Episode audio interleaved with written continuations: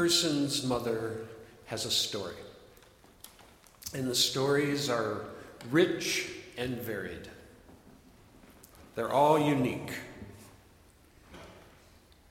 My mother had a dream of moving to Alaska. And life did not work out that way for her. She got married and had kids and all of that. But at the age of 57, she was a widow, had been for many years, and both kids were gone. And so my mother took off for Alaska at 57. She had enough money, she was not a wealthy person, she had enough money to live for six months. And in that six months, she was, had to find a job of some kind. But the end of the six months, she had no job. And so she prepared to come back to Chicago, which was not what she wanted to do. And she bought a plane ticket. And before the plane left, I don't know, it was a day or just a very brief amount of time before the plane was scheduled to leave, my mom had a stroke. And she went in the hospital to be treated for the stroke, from which she recovered virtually 100%. But the hospital people and the rehab people were so together. By the way, Alaska has tremendous social services. They found my mom a job. And she worked for the U.S. government and stayed in Alaska. She, uh, she lived the last 25 years of her life in Alaska. She was not, she was not an outdoorsy person. She was not physically strong, but that's where she wanted to be. And mostly she loved it. She, she went for her dream, and she did it. So every mom has a story, and your mom has a story. And the stories are as varied as snowflakes, they're all unique. They are, like most of our stories, mixed with joys and sorrows, both. But our moms give us life itself, the most amazing gift that anyone could ever possibly imagine the gift of being alive. And in the vast majority of cases, our moms cared for us. They made sure we were as safe as possible, made sure we were fed, took care of our owies, made sure we went to school and learned enough to make it in the world. They mostly were there for us when we got hurt. And even when they got mad, we knew that they loved us. This is not the story of everyone, but it's there's a lot of stories like that. Even a difficult, grouchy mom if there ever was such a thing, has given us so much, including life itself. Being a mom is hard work, and it is full time with no days off. It is full of stress and various disasters that happen just all the time. It is a difficult job even with the great advantages of a modern, convenience oriented world that we live in, even with all that stuff, it's challenging. But what of all the moms living outside the boundaries of our affluent society, both in this country and around the world? Do we comprehend their struggle? Do we know how to appreciate them and thank them? Do we know how to help their life be less burdened? In our very affluent society, we still fall far short of giving moms the support systems they need to help them take care of us. At the very minimum, our moms need safe streets so that their kids can walk to school And they need to know that on the way to school, their kids will not be robbed or hassled or assaulted. Our moms need to know that our schools at the end of those walkways are safe and will be well equipped and staffed and will treat every kid with respect, regardless of the unique qualities of that child. Our moms need to know that if the children become ill, there will be medical treatment available for them, that they'll be able to take their kids to see the doctor and get the necessary treatment, even if it requires surgery or extended care. Not, moms should not be worried about going bankrupt if their child becomes ill.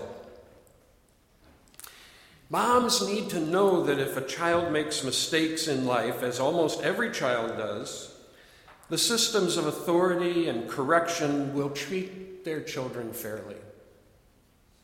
They'll get a fair shake. That they'll treat everyone equally. And that there will always be a way available to help their child get back on the right track if they go astray. They need to be able to sleep at night knowing that the other adults in their children's lives will treat them with respect and compassion, even when they make mistakes. They know they need to know that the land they live in will provide their kids a fair and equal chance to live a good life. And our moms need to know that they can live in safe and healthy family uh, situations and partnerships if they choose to do so without fear of harassment or violence. The Center for Prevention of Abuse has this as a major part of their mission.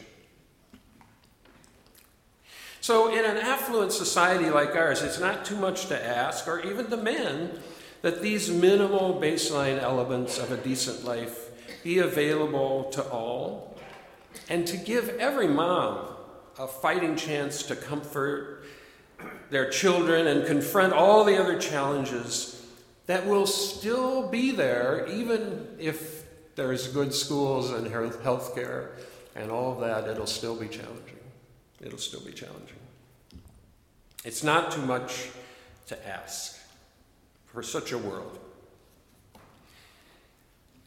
My heart is broken when I hear and see the moms whose kids have been shot by gangs, or when we go to a stand down and see a young person who's been shot by a gang member, or by anyone for that matter.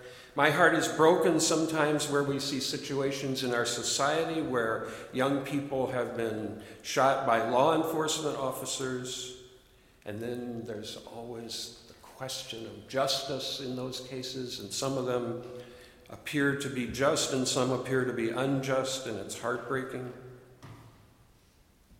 I'm, I'm uh, feel my heart broken for the law enforcement officers who are killed in the line of duty and their moms at home, losing them, or the moms of soldiers who we lose overseas. I, I am deeply disappointed in the last couple of days that our new Attorney General has just set back the progress in the fairness of the criminal justice system that's been worked on so hard over years of slow progress and told all the prosecutors that all charges should be set at the highest level of charge and the most severe sentence. That's the new guideline. After years of progress on giving law enforcement people discretion and letting them make decisions, it's a very disappointing step. It's not a wise or compassionate move, actually, especially in a country that has the highest percentage of incarceration of any country in the world. Already. We already have that. We don't have to get more severe. We're already the most incarcerating country in the world, which is just so contrary to, I think, our sense of identity that we're a caring and compassionate and fair nation. It just, it's a, it's a dissonance that is so strange. How many moms' hearts are going to be broken with this new edict? And my heart goes out to moms who may be deported and lose their kids and have their family separated because of a heartless system of immigration that is in desperate need of reform and which can be reformed if those whose responsibility it is will just sit down and do it. It's not, it's not something that cannot be fixed. Just hasn't been done. so these are not the Mother's Day gifts that anyone needs.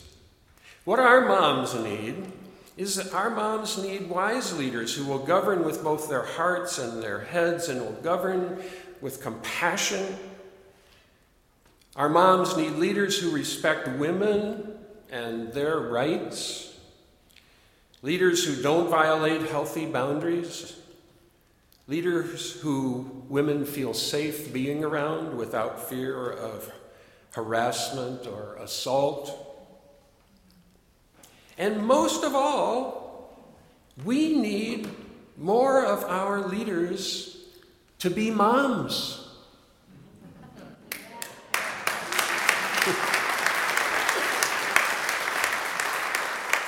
This will be so much more of a healthy system when it's more balanced in that way.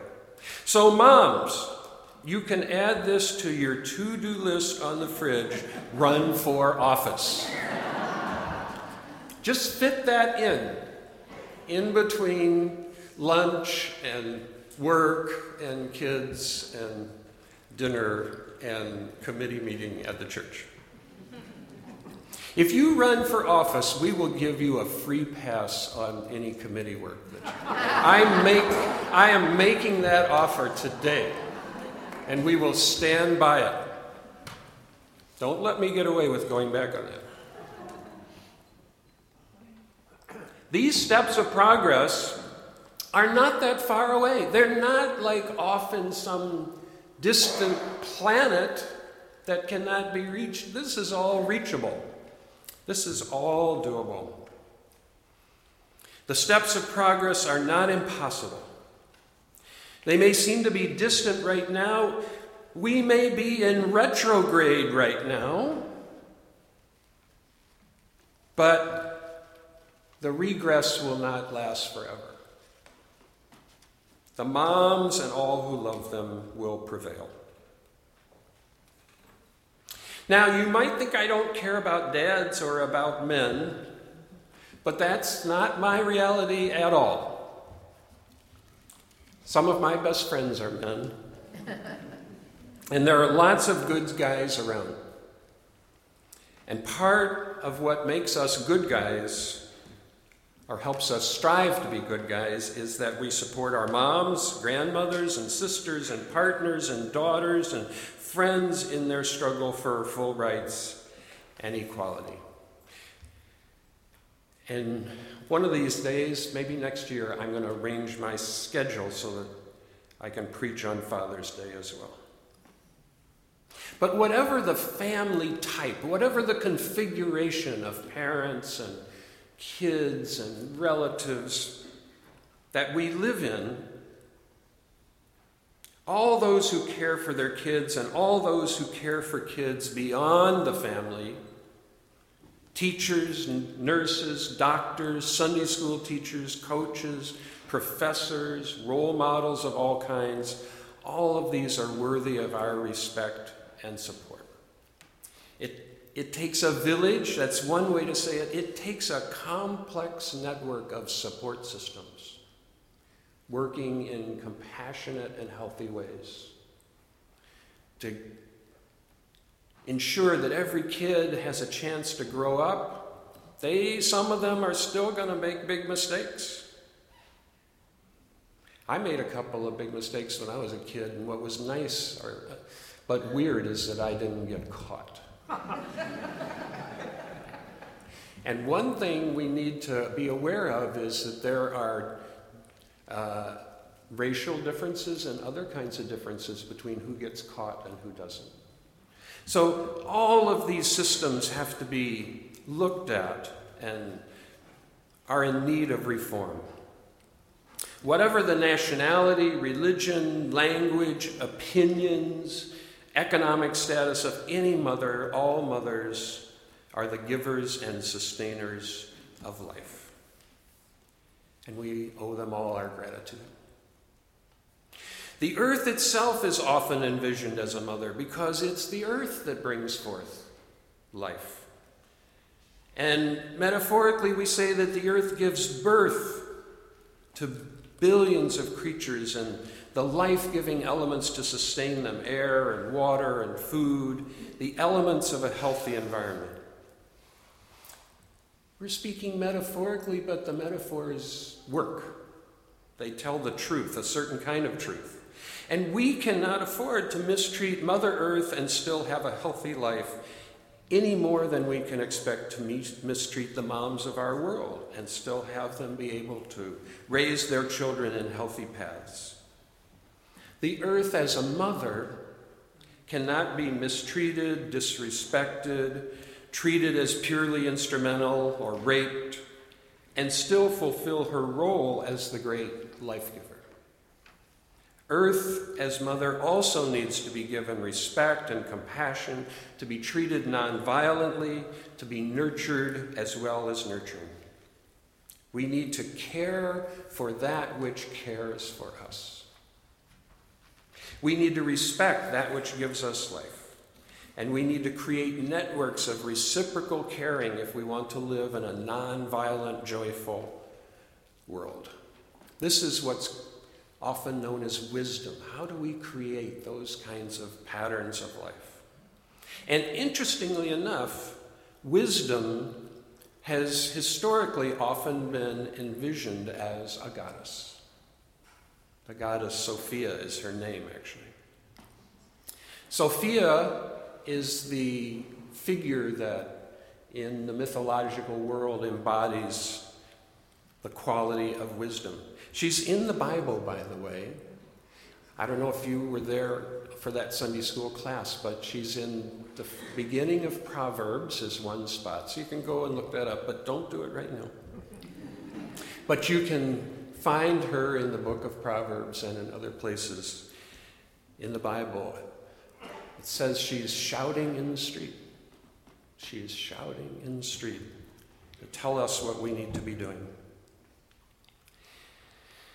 My mom was a very imperfect person. That is almost like saying that the sun came up this morning or that the moon came out last night. Of course, she was.